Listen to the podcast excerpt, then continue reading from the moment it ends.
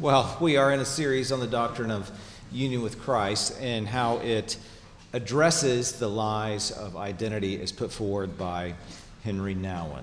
We've covered thus far I am what I own, I am what I do, I am what people say about me, I am my worst moment, I am my best moment. And last week we did kind of an excursus, really a side trail on the related issues of idolatry, legalism, licentiousness, and how really the mature Christian or, or Christian maturity uh, contrasts with those things. Well, this week and next week are, I guess you could say, bonus uh, sermons. They're bonus in the sense that Nouwen did not address these particular uh, lies, but I think they fit well with what he was trying to do in his work.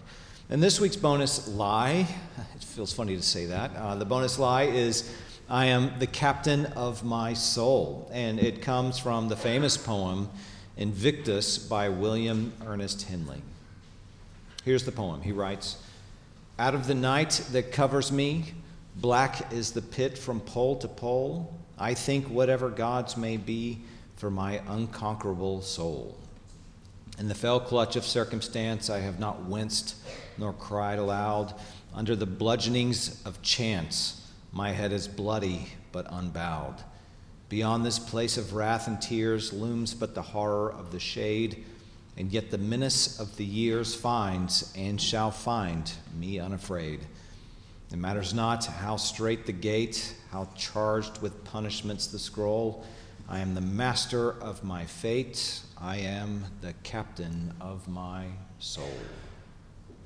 Invictus, which means uh, unconquered, is, is clearly in praise of the rugged human spirit, or as he writes, the unconquerable soul of the person who refuses to quit or give up or bow his head despite the odds, despite how, how bad he's losing, how much pain he is uh, in, despite uh, the fact that he's losing or the charges that are held against him, despite his inevitable death, even, as he says, the horror of the shade.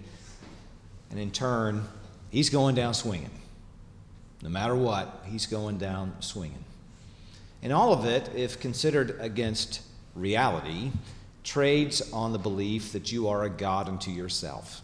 And it is a, a perfect example of one of the most really influential and, and widely esteemed myths of the modern age that underlies all of the lies of identity we've looked at thus far. Now, as Christians, we know better than to believe the line, I am the master of my fate, because it is, well, it's both a rejection of who God is and who He says we are. And to be the masters of our fate is, by definition, to try to be a God unto ourselves, and therein there is no need for the gospel or salvation because, well, we can save ourselves. Even so, in the meantime, in the time between our coming to faith, say, and our our coming death, we tend to believe the last line of that poem I am the captain of my soul. That is, though I believe I am in relationship to God, or maybe even dependent on Him in some way, even so, my day to day, moment by moment life is under my control and rests totally on me, except in those circumstances, of course, in which I ask for help. And as you can probably guess, the biblical doctrine of union with Christ, well, it sees things differently. Well, our text this morning uh, is really all of Romans chapter 8, that incredible chapter of Scripture. But just for our Scripture reading, we're going to focus on verses 1 through 11, and then as we go along, expand out from there. Romans 8, beginning with verse 1. There is therefore now no condemnation for those who are in Christ Jesus. For the law of the Spirit of life has set you free in Christ Jesus from the law of sin and death. For God has done what the law, weakened by the flesh, could not do. By sending his own Son in the likeness of sinful flesh and for sin, he condemned sin in the flesh, in order that the righteous requirement of the law might be fulfilled in us, who walk not according to the flesh, but according to the Spirit. For those who live according to the flesh set their minds on the things of the flesh, but those who live according to the Spirit set their minds on the things of the Spirit. For to set the mind on the flesh is death, but to set the mind on the Spirit is life and peace. For the mind that is set on the flesh is hostile to God, for it does not submit to God's law. Indeed, it cannot. Those who are in the flesh cannot please God. You, however, are not in the flesh, but in the Spirit, if in fact the Spirit of God dwells in you. Anyone who does not have the Spirit of Christ does not belong to him. But if Christ is in you, although the body is dead because of sin, the Spirit is life because of righteousness. If the Spirit of Him who raised Jesus from the dead dwells in you, he who raised Christ Jesus from the dead will also give life to your mortal bodies through his Spirit who dwells in you. This is the word of our Lord. Thanks be to Christ for it. Let's go again at him in prayer. Heavenly Father, we give you thanks for the gift of life that we have in your Son, that he indwells us even now through his Spirit, who has given us eyes to see and ears to hear. We pray for this time together. It's hard for us to think of this as anything other than just a bunch of individuals who happen to be sitting together. But Lord, we are one people united to you. So may this be something we do together with you in this time, and may you be glorified in it. We pray all of this in Jesus' name. Amen. So Christians live, really, if you think about it, between the finished work of Christ on the cross and the future redemption of our bodies in the resurrection. So, in every way, our, our lives are, are supposed to be bookended by, by Christ. So, it's kind of like what you see with the Lord's Supper. When we look back at what was accomplished on Calvary as the definitive justification for us, even as really at the exact same time, we look forward to the great marriage feast of the Lamb when we will be fully redeemed heart, mind, body, soul, every last atom of this body that you have right now, the entirety of your existence, when we will all be with Jesus face to face. So Jesus has our beginning and our end, but what about right now? What about our right now? Well, as we discussed last week, the New Testament does not speak of us, say, as Rob and Christ, and get the image there. Rob and Christ, so much as Rob in Christ. That, that is the image. So there is no such thing as a Christian who is not in literal union with Christ, in which that person is literally indwelled by his Spirit. And again, I can't say this strongly enough. Union with Christ is not a metaphor. It's reality. That's how the New Testament sees it, and that's what the Old Testament actually looked forward to is the gospel. So this is not then being a Christian is not like the force, right, in, in Star Wars. Christ is not something you can tap into when you need help. And the Spirit is not a lifeline to God when you feel like reaching out to Him. So if you are a Christian, there, there is no you. There is no you without Christ, no matter how you may feel about it in any given moment. And like with marriage, it's not as though you have lost your identity. Lots of people fear that. That, that you have lost your identity or lost your individuality. It's rather that you are no longer merely you, but are now defined and characterized by this relationship. So, as every married couple has experienced in some way, Though they are clearly two distinct people, yet the relationship is such that each person understands themselves in light of the other, even to the point that both people, despite physical distance, is never truly absent from each other. It's like how the novelist Iain Banks describes two lovers, and I got this from, again, Grant Macaskill, whose work I am completely indebted to for this, this series. Iain Banks writes You don't belong to her, and she doesn't belong to you. But you're both part of each other. And if she got up and left now and walked away, and you never saw each other again for the rest of your lives, and you lived an ordinary waking life for another 50 years, even so, on your deathbed, you would still know she was a part of you. You have left your marks on each other. You have helped to shape one another. You have each given the other an accent on their life which they will never quite lose no matter what. Well, if this is how it is between two humans engaged in the most intimate human relationship there is, how much more so between God and his people when Jesus literally and continually and permanently indwells them through his spirit. For good reason, Paul teaches that marriage is a picture, it's a living symbol that points to this reality with union with Christ. Even so, though I am in covenant with my wife, I'm in marriage with my wife, I do not indwell her, and I certainly do not own her as my possession. And yet, the Christian claim is that God literally indwells us, and in turn, unlike with marriage, we are owned by God. And it's a good thing. That's a good thing.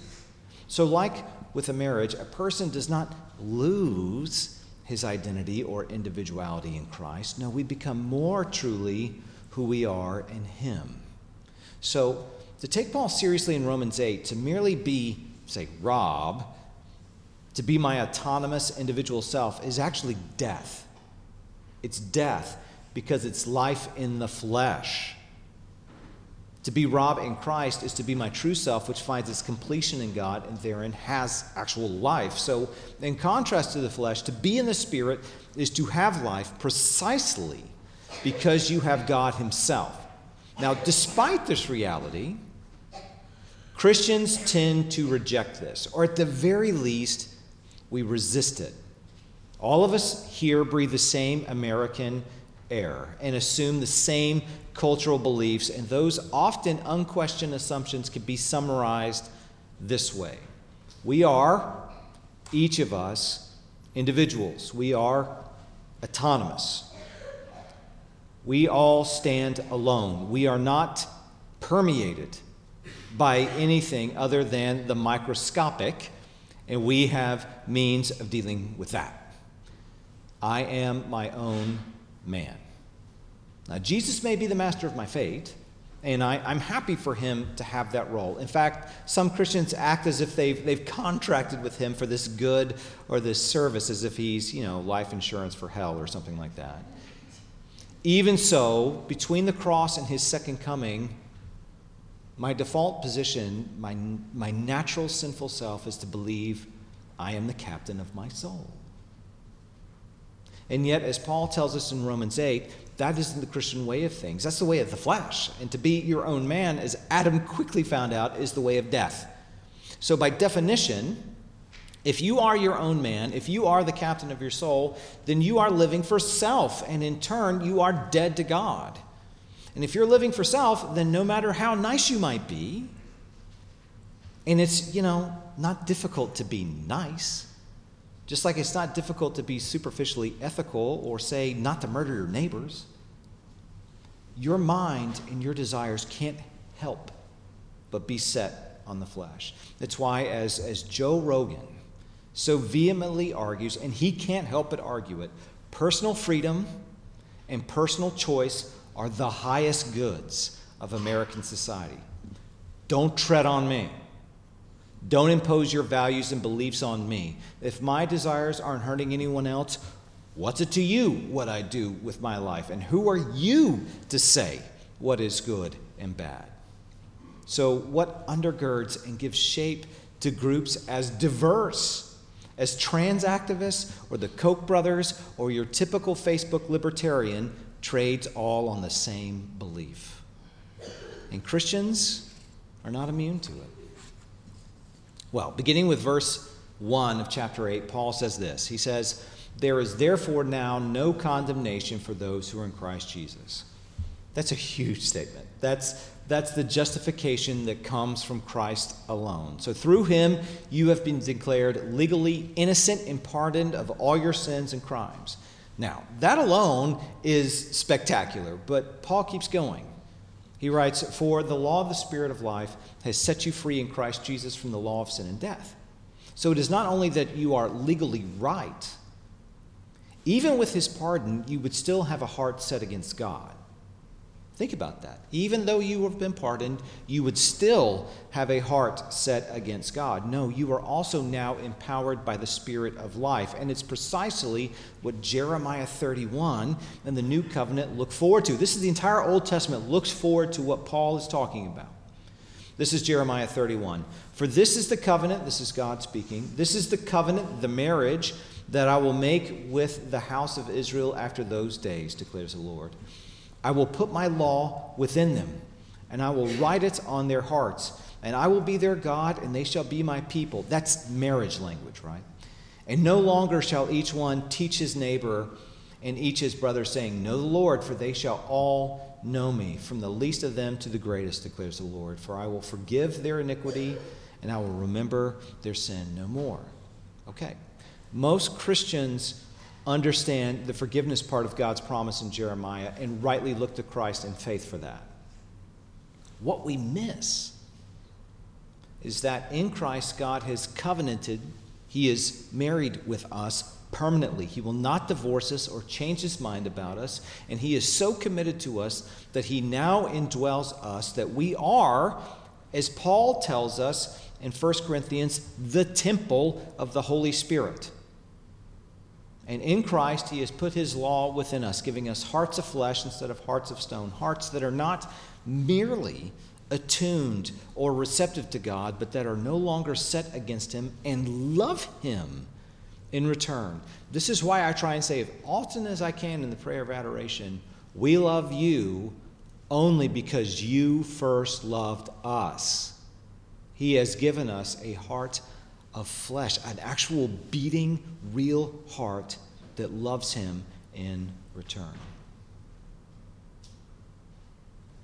In verse 3, Paul goes so far as to say that this, this new state of affairs, this is 8 3, really this new existence, this new creation, as he puts it in other places, means that through Christ, the righteous requirement of the law might be fulfilled in us.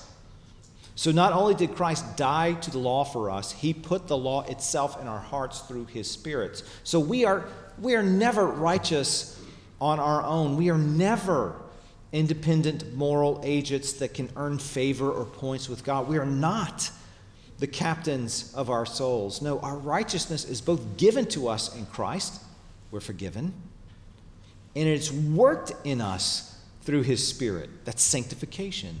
This is why those in Christ live according to the Spirit and set their minds on the Spirit. And as a matter of consequence, anyone who does not have the Spirit of Christ indwelling him and does not have life with God cannot please him. Cannot please him. So the issue is never an issue of whether someone is good enough or not. I mean, the Bible is very clear on this. No one is good or, or righteous all on their own. That person does not exist. Can they be nice? Sure, but nice is really superficial. Can they be morally good? No. Modern culture is so superficially self righteous that most people think being nice or pleasant or polite counts as evidence of a morally uncorrupted life. And again, congratulations, you didn't murder your neighbors. No, as Paul puts it, anyone who does not have the Spirit of Christ does not belong to him, and in turn is dead in their sin with mind set on flesh against God. So, for good reason, then, Christianity, if rightly understood, is completely offensive to the human, unconquerable spirit. And it's why so many modern commentators can't help but mock what the Bible claims, and in turn, they love poems like Invictus. But closer to home, it's why the lies of identity are not merely the typical idols we struggle with, as if there's anything typical about idolatry. And though they feel natural to us, and they do, they are in truth rejections of God and our new lives, our new creation in Him.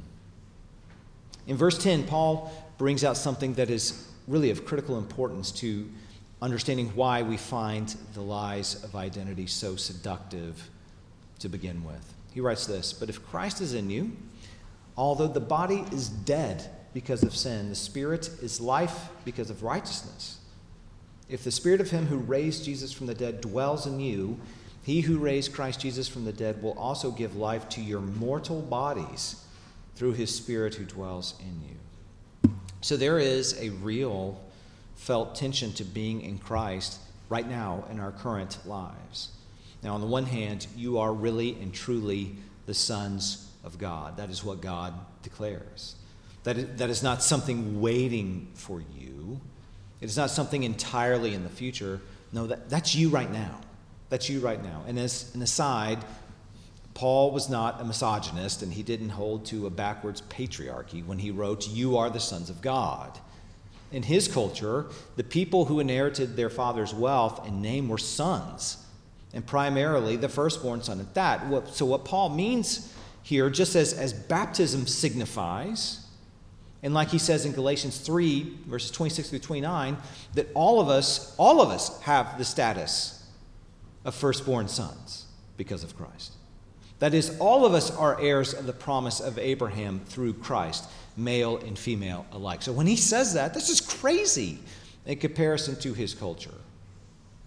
That's why in God's kingdom there is neither male nor female, Paul says. Jew nor Greek, slave nor free. Now, that's not a denial of creaturely or social distinctions, it's the affirmation of the equality of our status in Christ. And you can't get that anywhere other than with Jesus. He's it, He's the spot. And as Jesus so clearly puts it in the book of John, because you have the Son, because you have Him, you have His Father too. It's why, again, living as if I am the captain of my soul is such a nonsensical thing to do. And yet, even when we can all agree to that, even when we all think it's ridiculous and can point out how the lies of identity are just dumb when you think through them, the tension we feel is real. It's real. So, on the other hand, even though the power of sin no longer holds sway over us, that is, we are not defined by sin and death, I mean, death is not our master anymore. Still, as Paul puts it, we endure with bodies that are dead. The obvious part of this is that we endure with sickness and disease and injury, the breakdown of our bodies, death itself. But as Paul puts it in Romans 7, the body of death is also the struggle in our hearts and minds where we perpetually fight against what we know to be good and right in God's law. Sometimes choosing to do it and sometimes not. And even when we do desire to do what is good and right in God's sight, even when we agree with it and think God is right, we still struggle with it. We still struggle to do it. It's like what Paul famously says at the very end of, of chapter 7, beginning with verse 21. He says, So I find to be a law that when I want to do right, evil lies close at hand. For I delight in the law of God in my inner being but I see in my members, that is, throughout his body, another law waging war against the law of my mind and making me captive to the law of sin that dwells in my members. Wretched man that I am, who will deliver me from this body of death? Thanks be to God through Jesus Christ our Lord. So then, I myself serve the law of God with my mind, but with my flesh, I serve the law of sin. That's the tension even when you know it's good and right, even when you agree with it, there is a war at, at taking place in your heart and mind against you. But who saves you from this body of death? Again, it's not you fighting harder, it's Christ Jesus alone. This is why Paul highlights over the next two thirds of Romans chapter 8 that our hope is in the resurrection of our bodies. So, though we, we must rightly see ourselves as having eternal life right now, which you do, full heirs of the kingdom through Christ, still the battle over sin rages in our very bodies, in our hearts, and our minds, to the point that the temptation to think of ourselves as the captain of our souls, to run after self definition, I am my truck, or whatever it may be, is ever present and is incredibly easy to give into. And as an aside, that you have this struggle that life often feels like a war within you, that you are convicted by your failures and sin, is evidence that the Spirit is at work within you. It's why repentance is one of the most important features of the Christian life and evidence of a life that has the Spirit in it. Those who don't have the Spirit do not agonize over these questions. They just don't. They look at us like we're crazy people. Without the Spirit, for example, perhaps a person might think murder is bad.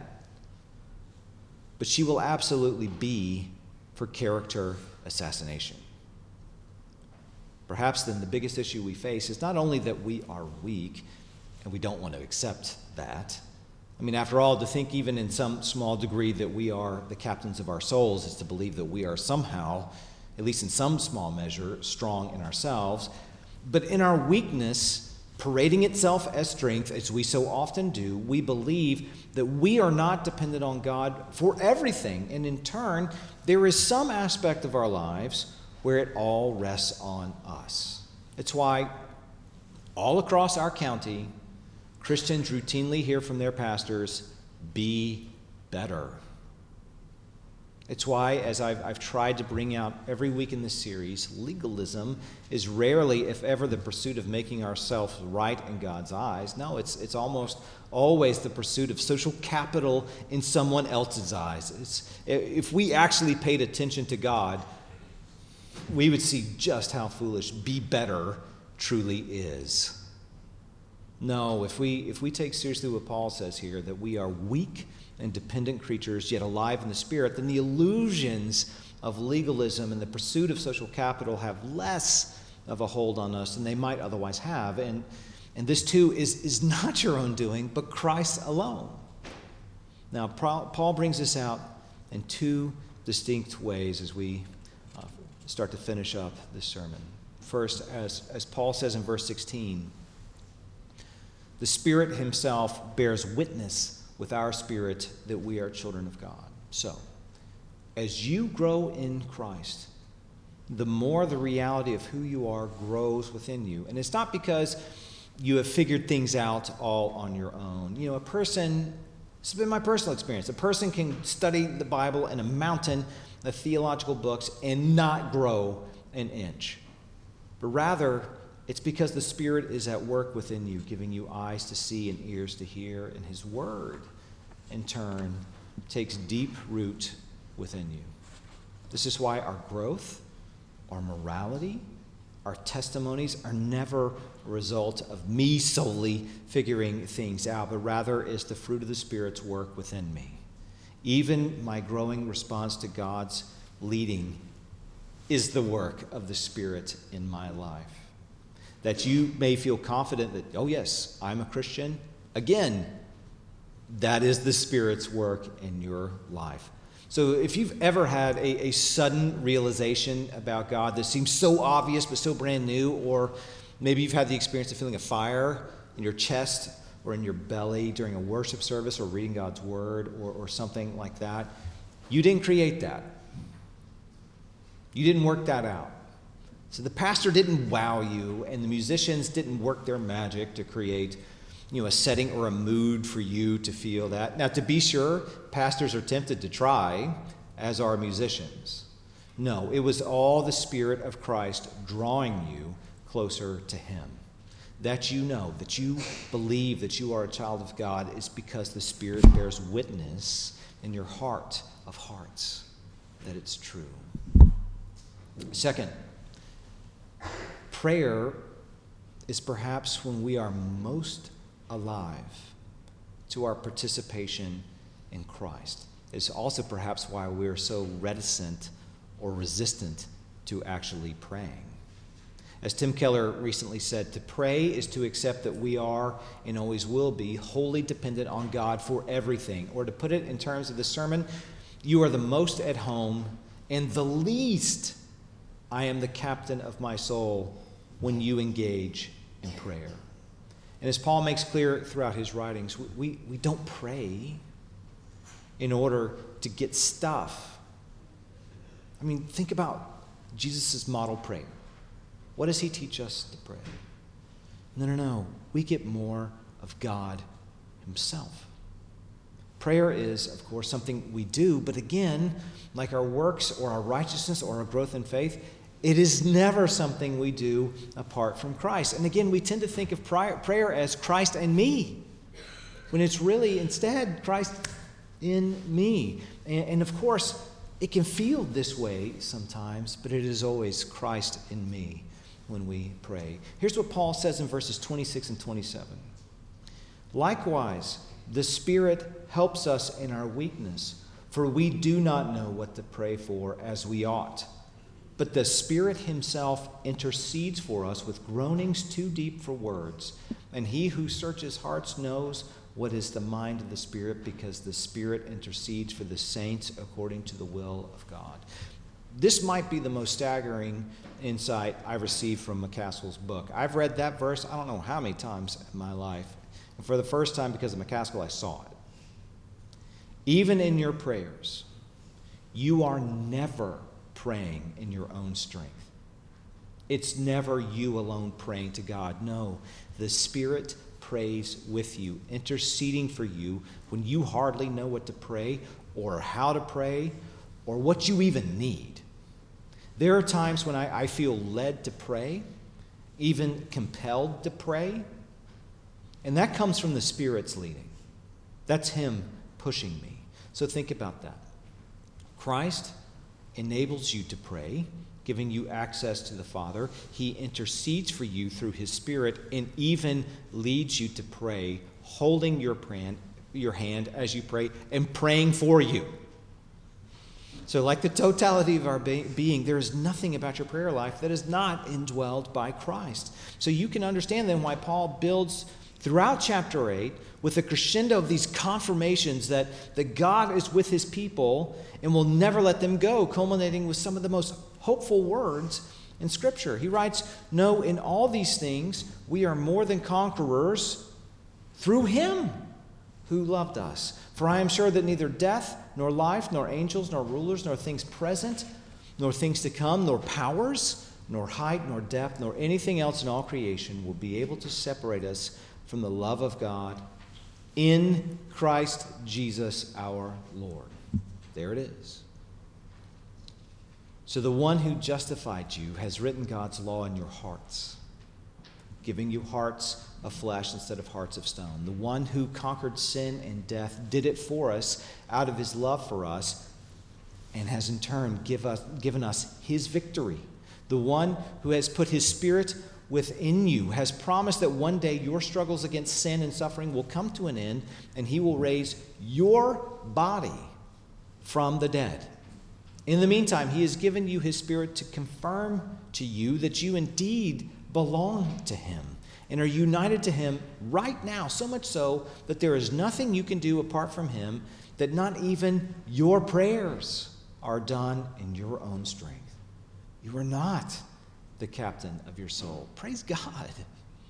You're not the captain of your soul. No, you are in Christ. That is who you are. Let me pray for us. Heavenly Father, thank you that we are not alone, that none of us here are strictly speaking individuals as the world thinks of it, that all of us were bought at a high price that all of us here are temples of the Holy Spirit, that you are at work within us, that all of our good works, they are from you. All of our failures, they are paid for. That you are growing in us even now, that, and even in this moment, as I am speaking, you are praying with us through your Son. Thank you for this grace and this life we have been given. We pray all of this in our wonderful Savior, Jesus' name.